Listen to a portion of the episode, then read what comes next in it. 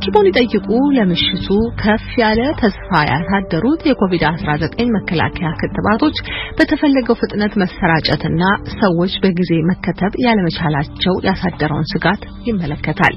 ይህ ሁኔታ በተጨማሪም ራሱን የለወጠ የቫይረስ ዝርያ እንዲስፋፋ ሊያደርግ የሚችለውን አስተዋጽኦም ይመረምራል። ሙያዊ ትንታኔውን የሚሰጡን ፕሮፌሰር ብስራት ኃይለ መስቀል በሃዋርድ ዩኒቨርሲቲ መምህርና የ clinical pharmacy አስተዳደር ሳይንስ ትምህርት ክፍሎች ምክትል ሊቀመንበር ናቸው። የፕሮግራሙ አዘጋጅና አቅራቢ አሉላ ከበደ ነው። ቀዳሚውን ክፍል ይዞ ቀርቧል።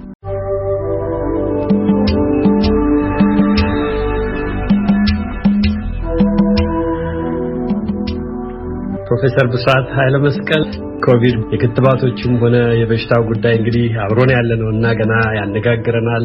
ክትባቶች በወጡ በማግስቱ ብዙዎችም በየተራ ተመልክተናል። ለምሽቱ እስኪ በዚህ በዩናይት ስቴትስ ከሚታይ ሰሞንኛ ጉዳይ እንነሳ።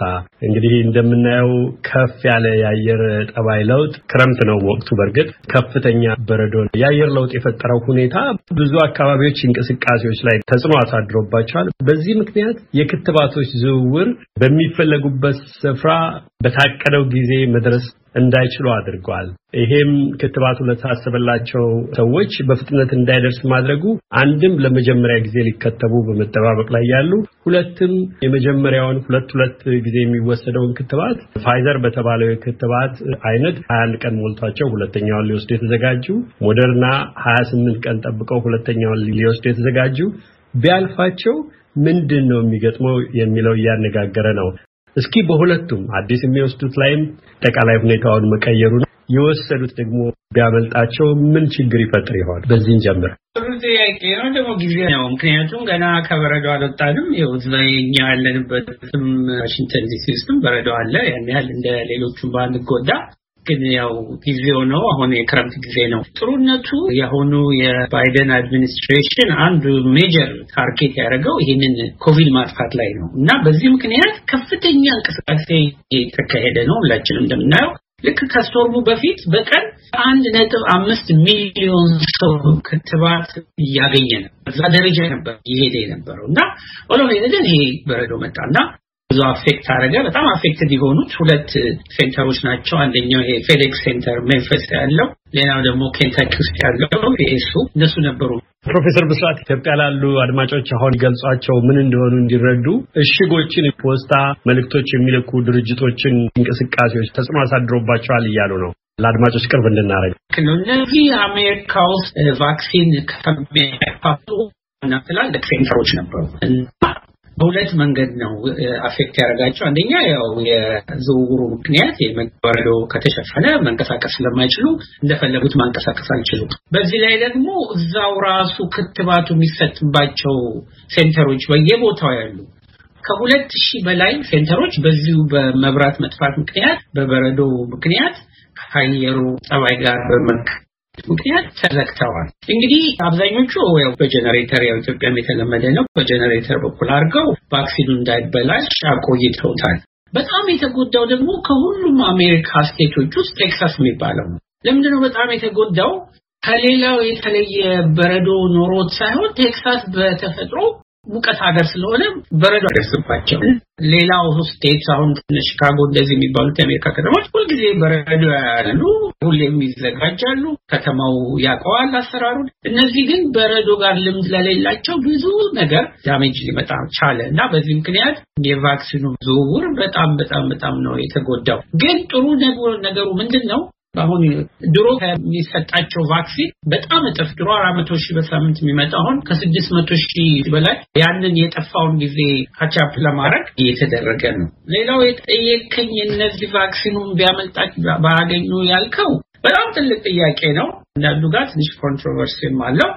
ሞደርና ያው ሀያ ስምንት ቀን ነው የሚሰጠው በአራት ሳምንት፣ ፋይዘር ደግሞ በሶስት ሳምንት ነው የሚሰጠው አሁን አዲሱ ሪፖርት የሚለው ምንድን ነው? በዛ exact ቀን በሀያ አንድ እና በሀያ ስምንት ባይመጡም ሊቆይ ይችላል ነው የሚሉት። ማስመር ምፈልገው ነገር ከአቅም በላይ በሆነ ምክንያት ነው እንጂ በተቻለ መጠን በዛው ጥናቱ በተደረገው መንገድ ሰው እንዲከታተል ነው ምንፈልገው። ግን ካልተቻለና ከአቅም በላይ በሆነ አሁን እንደዚህ እንደ ወይዘሩ ማለት ነው መንገድ ሁሉ ሲዘጋጋ መብራት ሲጠፋ የሰዎቹ እንኳን ፍላጎት ቢሆን vaccine የሚሰጣቸው ቦታ ስለተዘጉ ምንም ምርጫ አልነበራቸውም ያለ መቆየት። እና እንደውም CDC website ላይ እንዳነበብኩት እስከ ስድስት ሳምንት ድረስ አርባ ሁለት ቀን እንደውም ከዛም ሊቆይ በሚል መንገድ አውጥተውታል። አሁንም ለአድማጮቻችን ማስመር የምፈልገው ነገር ምንድን ነው እዚህ ላይ ከአቅም በላይ በሆነ ምክንያት ነው እንጂ በቸልተኝነት ወይም በሌላ ነገር ወይም በቃ አሁን እንደዚህ አግኝተናል እና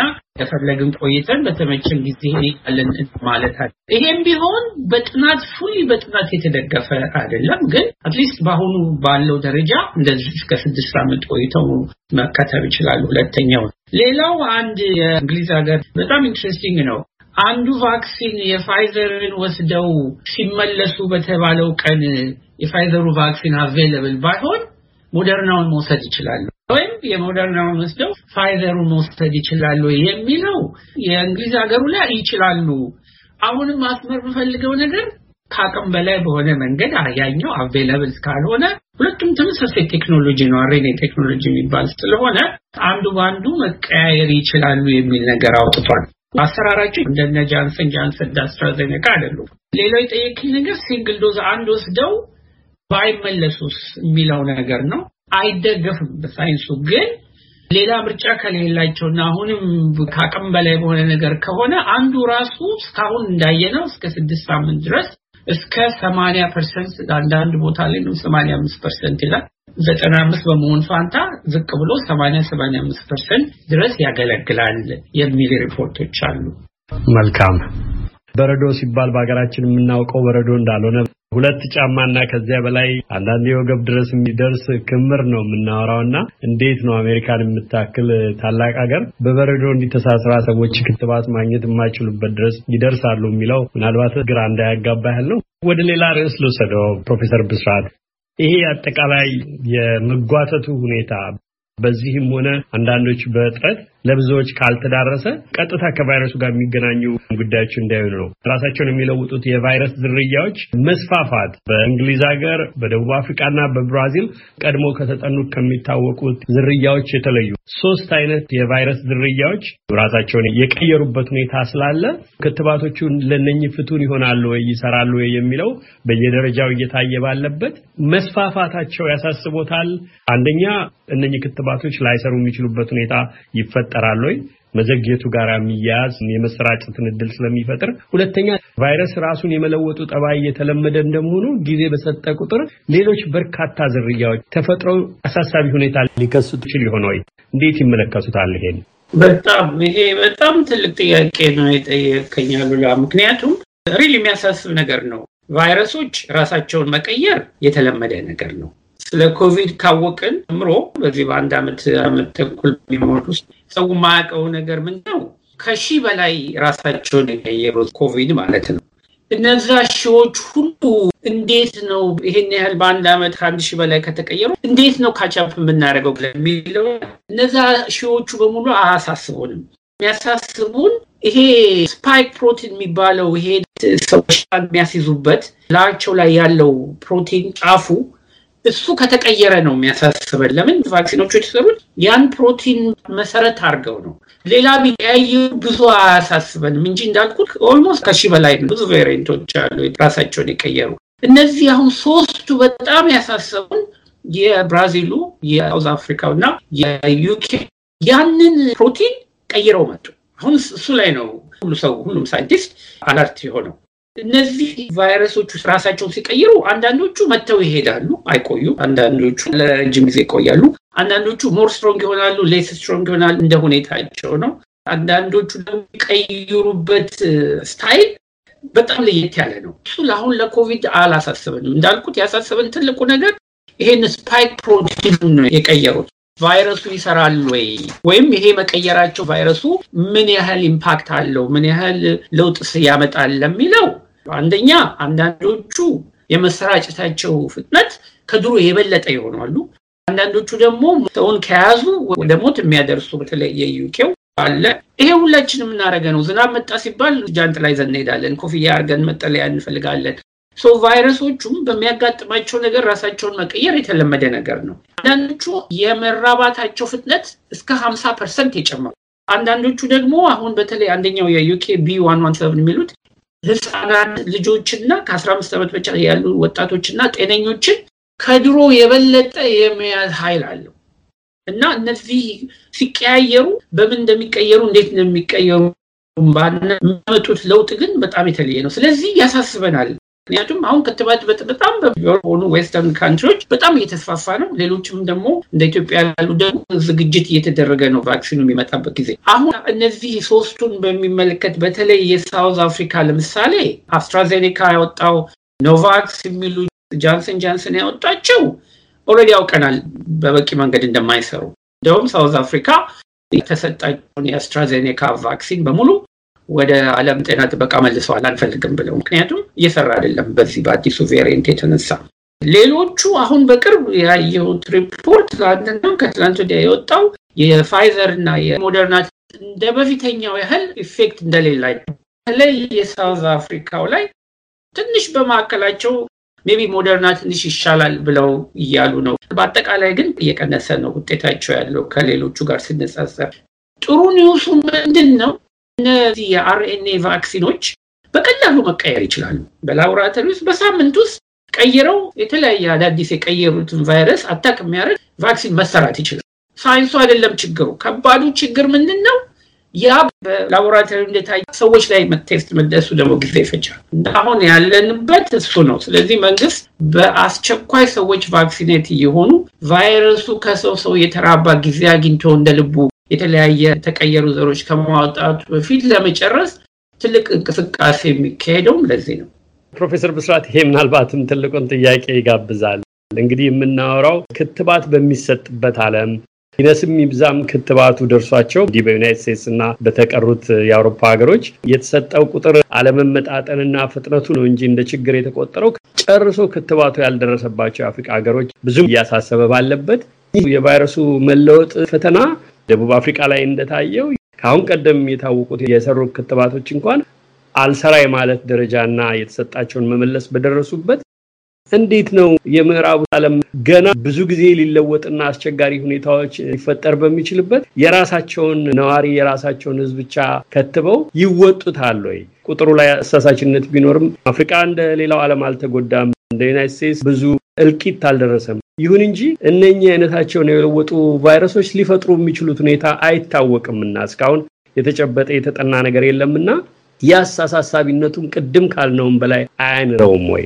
በጣም ያሳስባል። እንግዲህ አሁን የሰለጠኑ ሀገሮች የራሳቸውን ህዝብ ብቻ ከትበው ቢያቆሙ ቫይረሱ ከዓለም የሚጠፋው at least የተወሰነ percentage በዓለም ደረጃ ሲቆም ነው። ቤት ለምሳሌ አራት ቤተሰብ ያለበት ቤት ውስጥ ሶስቱ ተከትበው አንዱ ባይከተብ ሄዶ በሽታ ይዞ ቢመጣ ለነዛ ለሶስቱ ማስተላለፍ ስለማይቻል እዛው ላይ ይቆማል። መተላለፍ አይቀርም። በቂ ሰው ካልተከተበ ግን በዓለም ቅርብ ነች። አውሮፕላኑ ምኑ በ trans በተለያየ መንገድ የሚሰራ አይደለም። አሁን የተያዘው አካሄድ በእርግጥ የራሳቸውን ዜጋ ነው መጀመሪያ ሁሉም ሀገሮች ለማዳን የሚሞክሩት። ከዛ በኋላ ነው ሁለተኛው ጊዜ እንደሰማሁት WHO ም ሌሎችም ሀገሮች አሁን በ European meeting በነበረበት ጊዜ አፍሪካ የሚደርስበት መንገድ ሁሉም contribute አድርገዋል። አሜሪካ I think ሁለት ሚሊዮን ብር በላይ donate አድርጋለች ይህን vaccine በሚመለከት good news ጥሩ ነገር ምንድን ነው? አፍሪካ ውስጥ ያን ያህል ቫይረስ አልተስፋፋም። ለምን አልተስፋፋም? ብዙ ቴዎሪ አለ፣ አንዱም አልሰራም። የኑሮ ሁኔታ፣ የሰው ያበላል ሁኔታ፣ የአንድ ላይ ከመኖር የተነሳ ጥንቃቄዎችም ይደረጋሉ። ግን አፍሪካ ውስጥ የሚደረገው ጥንቃቄ እንዲሁም በበለጠ መንገድ እዚህ ሀገር ጥንቃቄ እየተደረገ ግን ሰዎች አላሉ። እዛ ለምንድን ነው የማያልቁት የሚለው እሱ ገና ምንም ምን እንደሆነ አይታወቅም። ስለዚህ at least ትንሽ ጊዜ ስለሰጣች አፍሪካ ውስጥ አለመስፋፋቱ እንደውም በጣም የተስፋፋው ከአፍሪካም ቢሆን well develop የሆኑ እንደ ሳውዝ አፍሪካ ውስጥ ነው more እየተስፋፋ የነበረው በጣም high ሰው mortality እንጂ በሌሎቹ ሀገሮች ብዙ አልታየም። ስለዚህ maybe ያ ጊዜ ይሰጣል እንጂ ሌሎች ሀገሮች በመተው የሰለጠኑ ሀገሮች የራሳቸውን ዜጋ ብቻ በሞገድ በሽታው ከዓለም አይጠፋም። ፕሮፌሰር ብስራት የመጨረሻው ጥያቄ ለየት ያለ ነው። ለማወቅ በሚደረግ ጉጉት የሚነሳ አይነት ጥያቄ ነው። በአብዛኛው ለኮቪድ-19 የተጋለጡ ሰዎች አሳሳቢነቱ የከፋ ሁኔታ ማስከተሉ ለመጋለጥ የሚኖረውን እድል እንድናሳጥር በተቻለ መጠን ለቫይረሱ እንዳንጋለጥ የሚፈለገውን ያህል ተጋልጠው የሚገኙበትም ጊዜ አለና ሰዎች ከተጋለጡ በኋላ የጠና ሁኔታ የሚከሰትባቸው አሉ። አንዳንዶቹ ጭራሽ ምልክትም ሳያሳዩ ምርመራ ካልተደረገ ለቫይረሱ መጋለጣቸውን ሳያውቁ የሚቀሩበት አለ። እነሱም ናቸው በማሰራጨቱ አደገኛ ናቸው የሚባለው። እነሱ ላይ ያላመጣውን ጉዳት ሌላ ላይ ላለማምጣቱ ዋስትና የለምና። ከዚህ አንጻር ለቫይረሱ ተጋልጠው ብዙም ችግር ሳይኖርባቸው ያለፉ ሰዎች ላይ ወይንም ደግሞ ታመው ድነው ዋናው የሚያሳስባቸው ነገር ካለቀም በኋላ ድህረ ኮቪድ የሚቆዩ ምልክቶች፣ የበሽታ ሁኔታዎች ይኖራሉ፣ ጥሎ የሚያልፈውም ነገር ሊኖር ይችላል የሚለው እንደ አዲስ ትኩረት እየተሰጠው ነው። ምንም እንኳን ደጋግመን እንደምንለው አስቀድሞ መጠንቀቁም ቢሆን ቀዳሚው ነገር የመጋለጥ እድልም የህይወት እውነታ ነውና እሱ ላይ ምን ይሉናል?